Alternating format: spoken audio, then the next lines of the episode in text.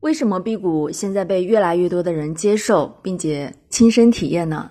这其实是跟我们的生活息息相关的。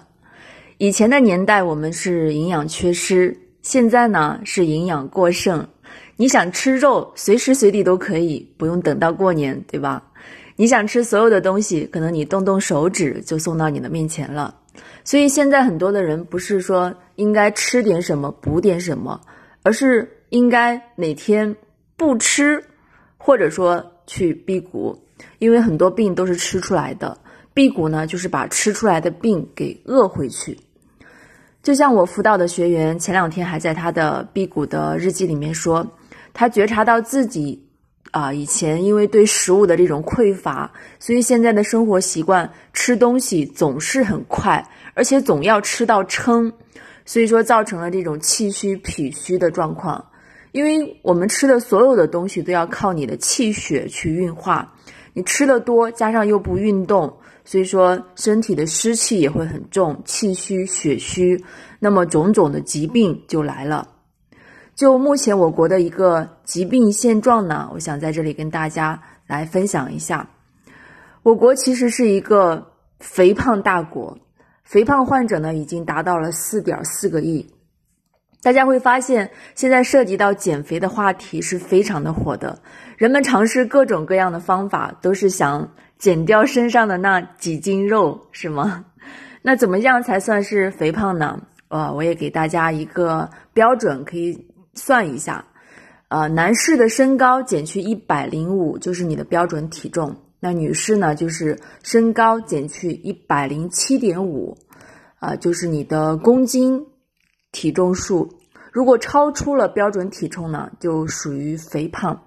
当然，你说胖了一两斤啊，胖了三四斤，可能这个并不是真正意义上的肥胖。但是，当胖了二十斤、胖了四十斤、胖了六十斤，那你真的要去考虑到你的健康问题。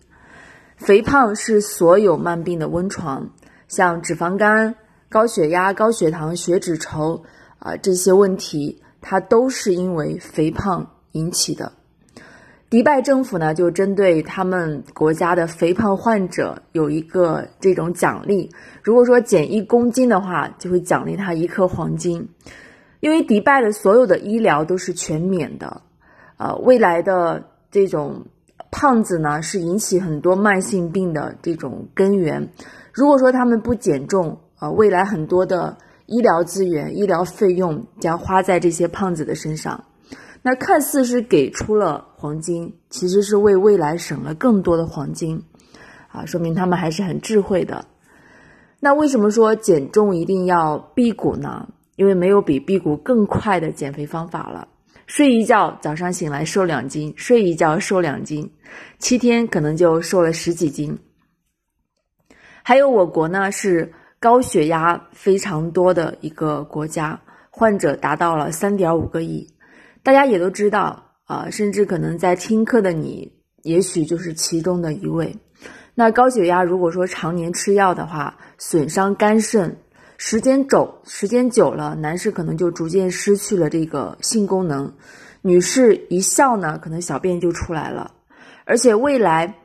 呃，得心脑血管疾病的这个概率也会很高，都是高危的病，啊，包括糖尿病的患者已经达到了二点四个亿，那糖尿病的并发症就更不用说了，啊，很可怕，到最后严重的就是透析、换肾、死亡三部曲，包括痛风啊，有七千五百万，三高的时代已经过去了，现在是四高的时代，啊，增加了一个尿酸高。尿酸高就是因为啊身体的这些啊尿酸代谢不出去，就会形成痛风，痛风痛风痛起来发疯。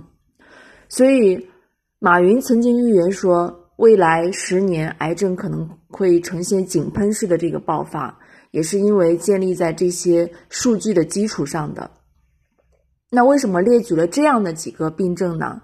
因为这几种病症呢，辟谷对它的。效果都是非常好的，像高血压、糖尿病，如果说时间不太长的话，特别是刚发现没有多久的，一次辟谷就可以断药；时间长的要多辟几次。效果也是非常好的。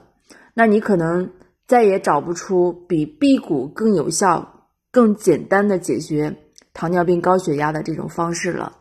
那在我们十年里面辅导的三万多名学员里，呃，其中又有很多的高血压、糖尿病的学员的康复的案例，甚至有的学员说，以为要痛苦的吃一辈子药，没想到辟谷改变了他的人生。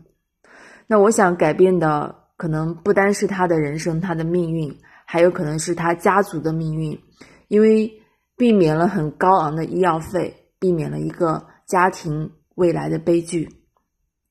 好了，这一节的分享就到这里了，也祝愿所有的朋友都能够健康幸福。